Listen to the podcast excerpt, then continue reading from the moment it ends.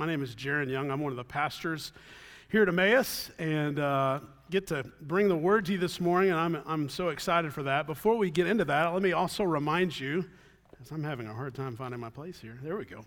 Uh, if you have not yet, as one of our members, uh, if you have not been by the Mission Center this morning to uh, cast your vote uh, for a new position that's coming open, uh, we are so excited how God's at work. But please make sure you do that after the service. Uh, you'll have a, a, an opportunity to do that. Well, I pray you've had a restful and fruitful summer so far. It is winding down. Sorry, students and kids. Uh, but I am thankful, I think we all are, for God's kindness uh, to our church, to our kids, our students, and our families. Uh, the baptisms we just got to experience. Um, Jim Lee Hugh being able to celebrate his family this summer. And so it's, it's been a wonderful summer for us as a church. And uh, we are really excited still uh, as the new school year comes, what else God has in store for us. And so we're thankful and looking forward to that. Um, at Emmaus, we talk a lot about the work of God through the lens of up, in, and out. Um, in other words, we, we want to ponder God's work uh, and His Word, His nature that would lead us up in prayer and praise. We also, in other words, want to uh, see God work in us um, to impact us personally in regards to salvation growing in holiness with others. Um, and we want that work to, to move out um, as we proclaim and display Jesus to those near and far. And so the next three weeks, we're going to look at every single one of those aspects. This morning, we're going to look up. Um, and maybe you've taken notice that, Jaron, we only sang one song. Well, I have a, an hour long message for us this morning, so we're cutting all the music and that is not, that is not a true statement. We're, we're going to sing in response this morning um, after uh, the message this morning. And so if you want to, you can go ahead and get your Bibles out or your phones to Psalm 66. That's where we're going to be this morning. Um, Owen, on a, on a few occasions, either through conversation or in his sermons, um, has mentioned his uh, struggle uh, with the whole idea of gift giving. Um, I can always relate to that when he starts talking about that. I am an overthinker by nature. And so, trying to determine the best gift to give you or someone, it just completely stresses me out. What should be an enjoyable opportunity to express my sincere love for someone just becomes something I, I loathe. I just, I just hate it. And, and so, if you're one of the rare people who've received a gift from me, uh, it's most likely really awkward and strange with no kind of understanding of, okay, thank you, I appreciate it. Uh, that's just me. Um, I hate that about myself. And I hate it for my wife, God bless her, but she is so gracious and kind to me. Um, but you think about that idea of gift giving. What about God? What is it that you and I could give the Creator of all things? Uh, before we jump into Psalm 66, uh, it'll be on the screen. I want to read Romans chapter 11, verses 33 through 36. It says this Oh, the depth of the riches and wisdom and knowledge of God. How unsearchable are his judgments, how inscrutable his ways. For who has known the mind of the Lord? Or who has been his counselor? Or who has given a gift to him that he might be repaid? For from him and through him and to him are all things. To him be glory forever. Amen as we look at this passage of Scripture, God literally has no needs. God is perfectly content and happy within Himself. He isn't waiting around for us to give Him something that we have that He doesn't. And so, what in the world could we give God? And Romans 11 36 says, To Him be glory forever. The only thing we can give God is glory. But again, not because he needs it, but because the weight of his nature, the weight of his character, and the works that he has done, it demands glory. And so, giving God glory is a massive topic to which we cannot cover in a 30 minute sermon this morning. But I do want to look at one aspect of giving God glory from the perspective of Psalm 66. And so that's where we're going to turn this morning. And we're going to ask a few questions this morning. Some of these will be obvious and straightforward, like the first one. And that is, what does God deserve? And the answer is, He deserves nothing less than praise. And so let's look at Psalm 66 and read the first four verses. It says this Shout for joy to God, all the earth. Sing the glory of his name. Give to him glorious praise. Say to God, How awesome are your deeds! So great is your power that your enemies come cringing to you. All the earth worships you and sings praises to you. They sing praises to your name. And so, in these four verses alone, we're commanded to shout for joy, we're commanded to sing praise, and to tell God about his awesome deeds. All of these postures of praise, if you will, is a phrase I'll use a lot this morning, or expressions of praise, are related to what we are called to do with our mouth. And so there are many, many other verses within the Psalms calling us to praise God in that same way. But the Psalms also prescribe other postures of praise related to our physical posture, and they should be on the screen for you. In Psalm 95 6, it says, Oh, come, let us worship and bow down and kneel before the Lord our Maker. Psalm 22, 23. You who fear the Lord, praise him. All you offspring of Jacob, glorify him and stand in awe of him, all of you offspring of Israel. Psalm 149, 3. Let them praise his name with dancing, making melody to him with the tambourine and lyre. And then finally, we have a whole other set of Psalms commanding postures of praise related to our hands. Psalm 33, 2 and 3. Oh, give thanks to the Lord with the lyre. Make melody to him with the harp of ten strings. Sing to him a new song. Play skillfully on the strings with loud shouts. Playing instruments. And then in Psalm 47, 1, clap your hands, all peoples. Shout to God with loud songs of joy. And then finally, Psalm 134, 2 says, Lift up your hands to the holy place and bless the Lord. The Psalms, so the Psalms, that's a new one. The Psalms are stocked full of postures of praise that involve our mouths, our hands, and, and even our entire bodies. And so, for a lot of us, even myself, some of these postures may seem awkward, foreign, strange.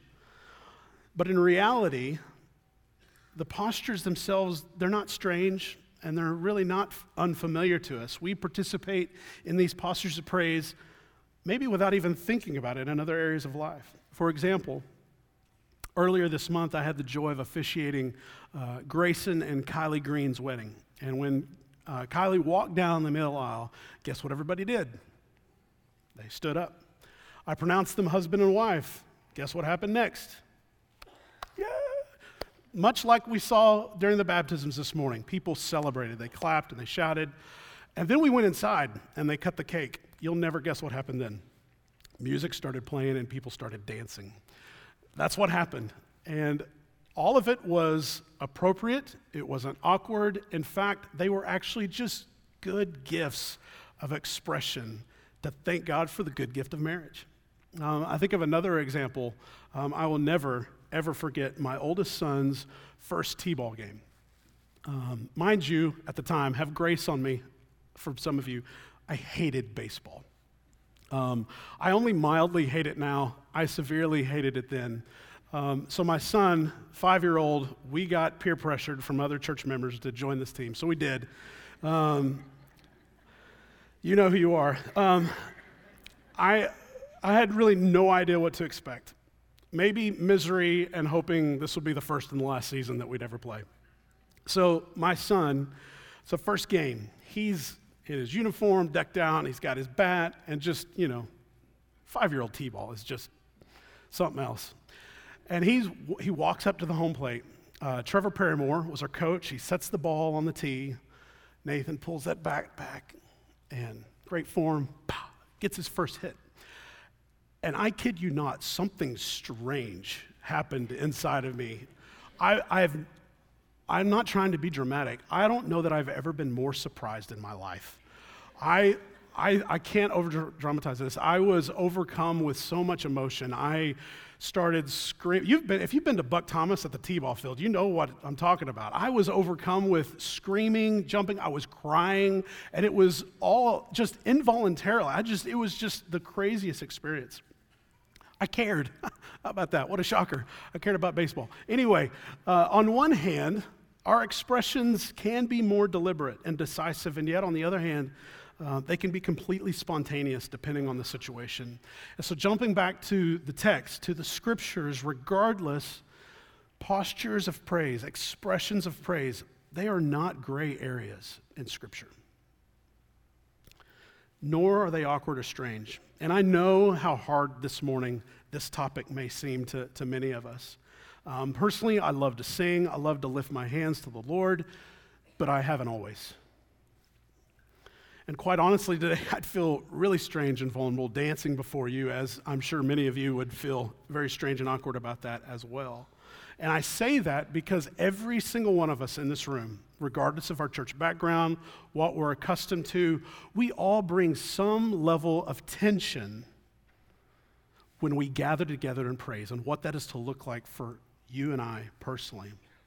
Several months ago, we had the privilege to talk to uh, a worship leader at a church and uh, just to learn about their music ministry and things they do. And the, and the topic of, of biblical postures of praise uh, came up. And he talked about how he encourages his church, reading the Psalms to them that are very blatant, expressing and, and sharing these postures of praise, and, and how he encourages his congregation, his body, to take the next step to, to make a small change in being expressive in the postures of praise, to express externally the joy we have inside. And, and the question I want to ask you this morning is, is what would that look like for you? And I think for some of us, we're all different. For many of us, singing just isn't your thing. And maybe you think that staying silent would be doing everyone a favor. I, that very well may be your position, and I completely understand that. I will say that most people don't like the sound of their voice. I, for one, cringe when I have to hear myself sing. I can't stand it. It's just a part of who we are. It's natural for us to not want to be expressive in that. And so, for some of you this morning, that small change, that small step, is to begin to, to think about the Psalms and to be expressive with your voice and to sing the truths of the Lord. Maybe for some of us, singing isn't a problem, but the other expressions and postures of praise littered throughout the Psalms is just a bit too expressive for you because maybe it's, it's, it's not as stoic. The Psalms are not as stoic as maybe your church experience and, and background. For me personally, I'm super thankful for the heritage of faith that I've been blessed with all the years of my life. I'm, I'm thankful for the pastors, the Sunday school teachers, and members of the church I grew up. Some of you are in, in the room. I'm very thankful for that. However, as I recall, the postures of praise that I observed growing up as a kid were pretty minimal. And I don't say that as a slam whatsoever. It was just the culture of, of that church. And I can vividly remember as a kid my experience and the thoughts the first few times I observed a person raising their hand in worship to God. And I was like, they're breaking some kind of unwritten rule. It felt strange and awkward to me. I'm just being honest about my experience, but it shouldn't have felt strange and awkward. To me, it seemed like a distraction, but honestly, the real distraction was in me because I was distracted from how overt the scriptures are in giving us freedom and in some cases commanding postures of praise, even those that I'm not accustomed to. And so I want to be extremely clear this morning. I'm not trying to be manipulative. As one of your pastors, especially as one who oversees this area of our church, I do feel it's my responsibility to shed some light on the scriptures to what the Lord about what God has to say about how we praise Him. This isn't my agenda. I'm just trying to shed light on the scriptures. God alone, not anyone else, has ordained His own praise. And He invites us to express our internal joy externally to Him, which brings us back to a really important question. And that is what inspires praise? What inspires praise? We're going to look at verses 5 through 20 here, and we're not going to be able to dissect everything mentioned in this section, But as you think about this text in verses 5 through 20, over and over and over again, the psalmist is remembering, he is reminding himself as well as others about God's character. He is remembering and reminding people about his nature, about his awesome deeds. It's all littered there through 5 through 20. And this is what inspires praise. Look at verses 5 through 7. What you see is the psalmist remembers the work that God has done in redemptive history through the people of Israel starting in verse 5. He says, Come and see what God has done. He is awesome in his deeds toward the children of man. He turned the sea into dry land. They passed through the river on foot. There did we rejoice in him, who rules by his might forever, whose eyes keep watch on the nations. Let not the rebellious exalt themselves. And then in verses 8 through 12, the psalmist not only remembers the work of redemptive history in the people of Israel, it's remembering the work that God has done within the congregation. In verse 8, he says, Bless our God, O peoples. Let the sound of his praise be heard, who has kept our soul among the living and has not let our feet slip. For you, O God, have tested us. You have tried us as silver is tried. You brought us into the net. You laid a crushing burden on our backs. You let men ride over our heads. We went through fire and water yet you have brought us to a place of abundance.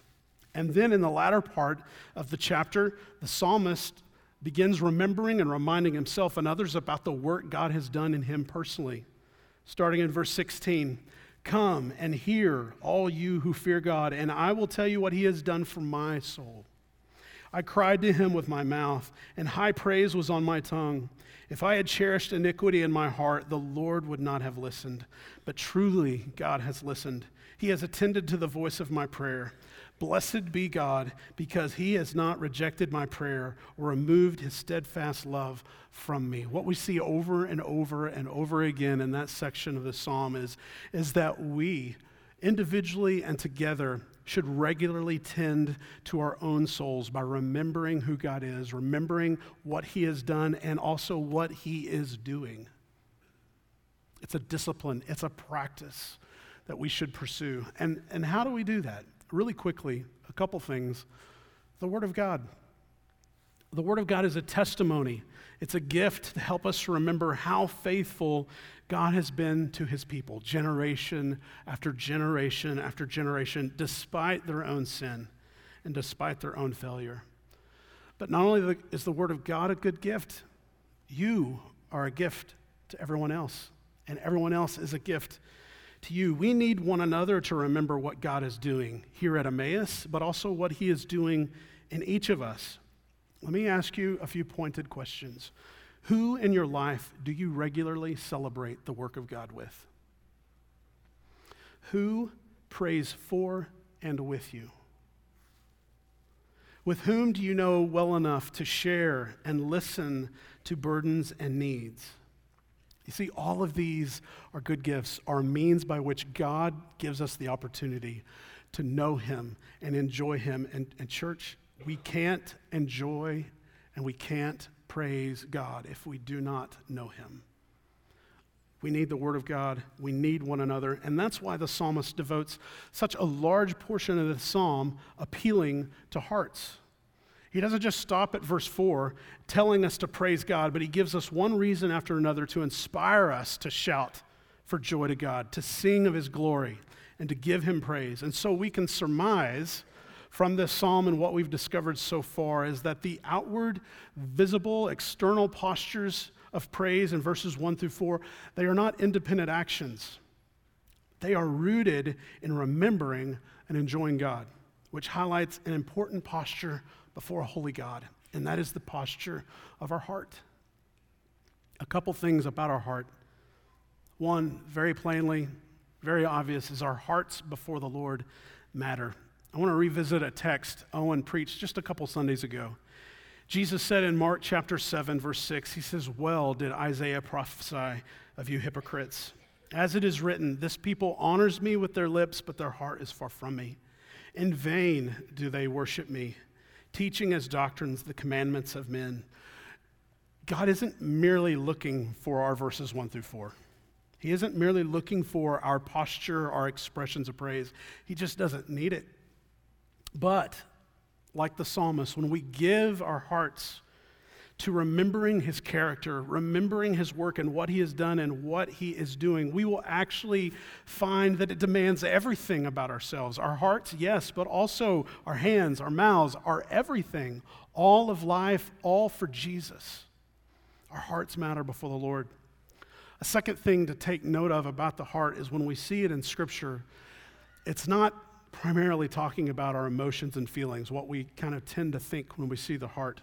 Um, and of course, in our best moments, we want our expressions of praise, our, our posture of praise to come from healthy internal emotions. But the heart in Scripture isn't just about feelings and emotions, it's, a, it's about our motivation, it's about our will, it's about our decisions. So, if today you consider yourself less of an emotional person than the rest of the people you interact with, you are encouraged today. You can decide to obey Scripture in regards, yes, to your expressions of praise, in regards to singing the truths of His Word, whether you're an emotional person or not. Why? Because you love God because you enjoy him. You remember what he has done. That may stir you emotionally than it does the person next to you, but regardless, it doesn't matter particularly about your emotions. Praise to God can certainly be connected to emotions. I mean, God gave us those emotions. But primarily, praise is connected to our hearts. In other words, our external expression of praise is rooted to an internal reckoning of who He is. It's a joy that is demonstrated. And so when we read the Psalms, their external praise is a reflection of their heart for the Lord. What does our participation in the expressing of praise to God say about our heart for Him? Friends, like the psalmist, we must be careful to take care to often and always remember and remind our wandering and weary hearts of who God is and what He has done. This inspires praise. And before we move too quickly on, I want to say a word to the person this morning, you're at home uh, watching online, you're walking through an immensely difficult season, and it's just hard to praise. I want to remind you of King David in Psalm 34. And at the time, he's actually fleeing literally for his life from King Saul. And David says this I will bless the Lord at all times. His praise shall continually be in my mouth. My soul makes its boast in the Lord. Let the humble hear and be glad. This morning, like David, you may feel beat down physically, mentally, emotionally, or whatever it might be because of the suffering you're walked through. For some of you, you might feel so utterly far from God, like you don't even deserve to be here because of what you've encountered this week with sin and temptation. Today, in times of prayer, in times of song, God invites you to sing. God invites you to lift your hands in Him to praise, just like a, a weak child knows he needs his daddy. God alone is your help today. And God invites you to remember His grace in your need and in your weakness. God says, Come. And so does the psalmist. Verse 5 and 16, we've already read it. Come and see what God has done. He is awesome in his deeds toward the children of man. Come and hear, all you who fear God, and I will tell what he has done for my soul. Today, if your heart is far from God, you just feel far from God, you are in the best place because you are with God's people. You're in the best place. You're invited to come. You're invited to see and hear about all that he has done, invited to draw near with your heart to externally express your praise to Him. And this brings us to our final question this morning, and that is a very simple, straightforward question Who praises God? We know who praises God His people, not just persons. And what I mean by that is the psalmist was not in his prayer closet writing this psalm just for himself alone. It was written to be declared in the midst of the people. And so, verse 5 and verse 16, again, it's, it's come and see. Verse 8, bless the Lord, O his peoples. Verse 16, come and hear. Absolutely all of life as individual believers is to be lived in praise and honor to God in worship.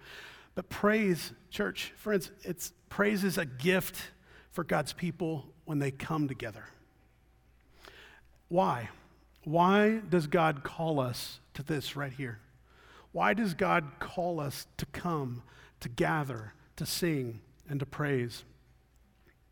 First thing, did you know God sings?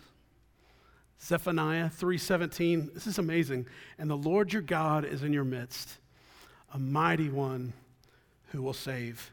He will rejoice over you with gladness. He will quiet you by his love. He will exult over you with loud singing. What a description of God. What amazing promises to remember and remind ourselves so that we too might be inspired to praise this awesome God. And it's as if at the end of this verse, this loud singing, it's a, it's a culmination of the previous descriptors given. His delight to be with us, to save us, to covenant with us, brings about this swell of singing. Uh, guys, throw a picture up on the, on the screen. I don't know who's going to be more embarrassed, me or my mother. Um, in fact, I know who is. Uh, I can. I brought you into this world. I can take you out. That's going to be my story. So it was nice knowing you, uh, Mom. I'm so glad you're here this morning to experience this. Uh, I don't mean to embarrass you because I know this is killing you right now. Um, but to honor you, when I think of Zephaniah 3:17, I think of this. And I think about those days as a young kid, as far as my memory will allow me, sitting in your lap and hearing you sing over me, You are my sunshine, my only sunshine. And those fond memories of knowing what care and love and commitment and assurance feels like is a means for me to fight for courage and faith to believe that my God loves me even more.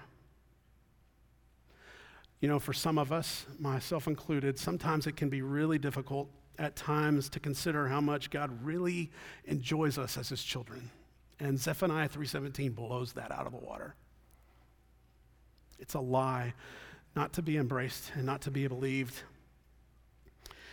But also of all the things we could say to describe God, we better not forget that he's a singer. God loves to sing. He loves to sing. Secondly, why are we called to gather and sing? Well, things like gathering and singing and praising, they aren't suggestions in Scripture. The concepts that we've looked at today come and see, come and hear, bless God, O peoples these are not boxes to check off, check off to keep up appearances with God or one another. Um, God has rigged them into the system that we would need them. They are necessities for our faith.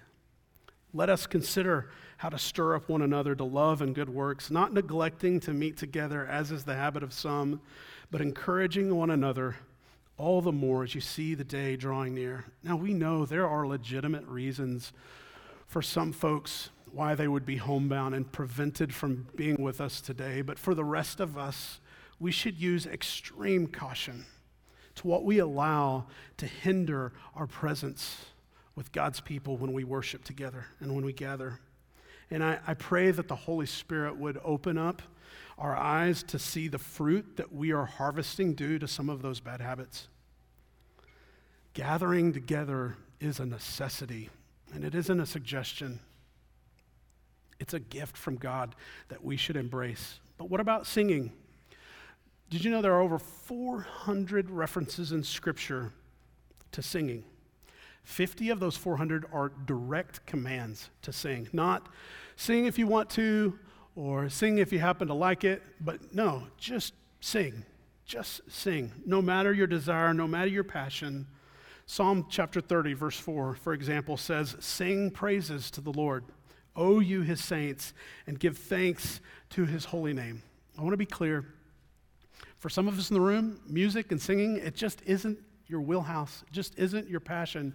And I want to say that's okay. It, it's not a requirement that you be passionate about music or that you be passionate about singing, but it is so much more than a preferential option when we come together and gather. Anytime believers gather for worship, singing is not an option, it is a command. 50 direct commands ought to be taken seriously. Therefore, the heartbeat of the, the worship ministry here at Emmaus is to facilitate that and to encourage you to be obedient, to learn to love what God loves. God loves to sing, it's His gift to us. And God loves to be treasured, He loves to be magnified, He loves to be adored. Thirdly and finally, why does God call us to gather to praise and to sing? Gathering as believers to praise and sing is an active way to care for souls.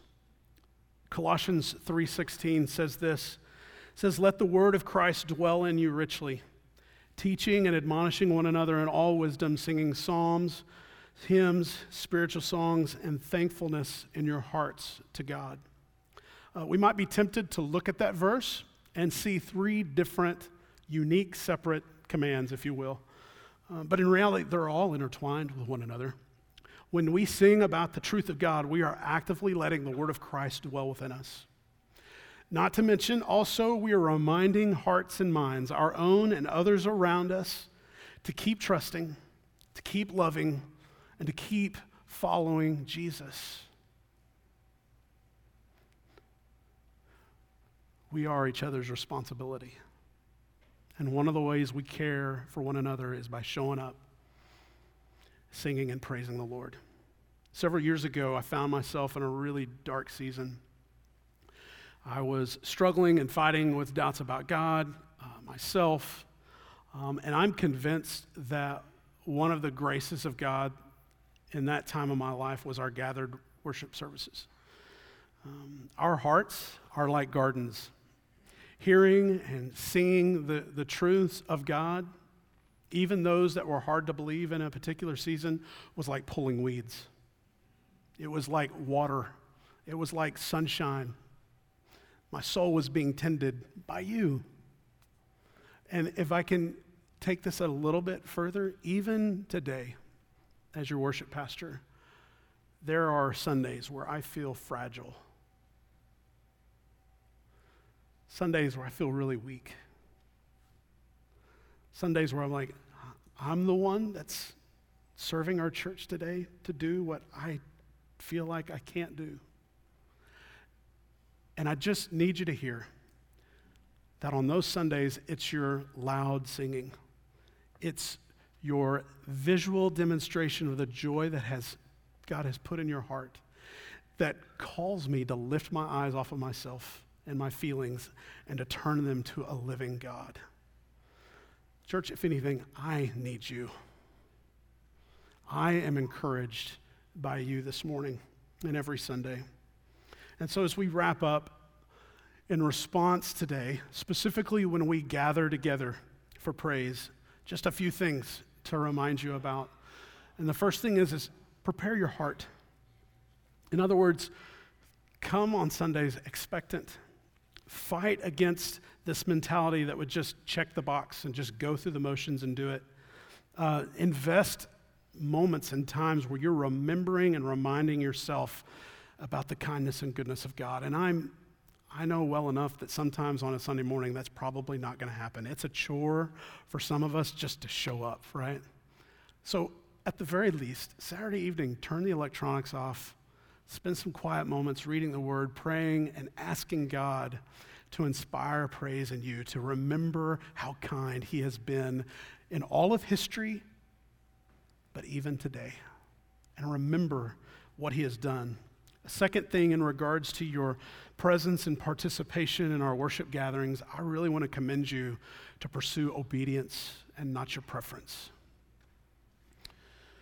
In, in our preferences, sometimes obedience is really hard because those things are in opposition to one another. It's opposition to what we prefer, to what we are accustomed to, what we are comfortable with. And, and it's the whole reason why Jesus called us to take up our cross and die, because our preferences generally get in the way to following him. Look away, let's look away from ourselves and let's look to the Word and let's look to Christ and praise Him. And then finally, as we've already discussed here in Colossians, when we gather for worship, we all automatically are always thinking about me. That just comes natural to us. but I want to encourage you to think about we. That you would think about when you come on Sunday mornings, you're not coming just so that you can be encouraged, just so that your heart can be reminded about the truth of God. You are coming because you are responsible for the faith of other people around you. You are to care for their souls. Think about what a good gift you are to the people around you. God has worked that into the system to use you to encourage and to inspire people to praise Him, even when they're walking through the hardest things of life. And so this morning, as we have gathered together, yes, God deserves praise and glory. But more importantly, the weight of who he is and what he has done demands that from us. But again, today, if you feel weak and tired, beat down by sin, without joy in the Lord, maybe so severely, again, you don't feel like you belong here, or you don't deserve the blessing of God. Or maybe the, the, the conversation today about this visual demonstration of joy, just it just feels awkward and there's a lot of tension. With all of that, what most honors and glorifies God in your situation is just to humble yourself and come. Come as you are, come broken, come with your doubts about His love, come with your joyless heart, come with all of that tension, and just come. And remember that the good news for all of us is that Jesus embraced your sin and its wrath from God for the messes that we have made on the cross. He embraced all of that but not only did he embrace your sin, he gave you his righteousness. In other words, he gave you his personal record of obedience so that when God looks at you, he doesn't see your sin, he sees Christ. What an amazing gift we have been given. How kind God has been to us. May this inspire praise as we look to him because he is worth it this morning. I'm going to pray for us, and then we're going to close out our service with some songs of praise as we're going to remember the truth and be inspired by what he has done to sing and to praise his name this morning. And, and in this song, if you need prayer, I know Owen's going to be down here at the front. He's going to be here to receive you, to pray for you. Um, but you are invited to come.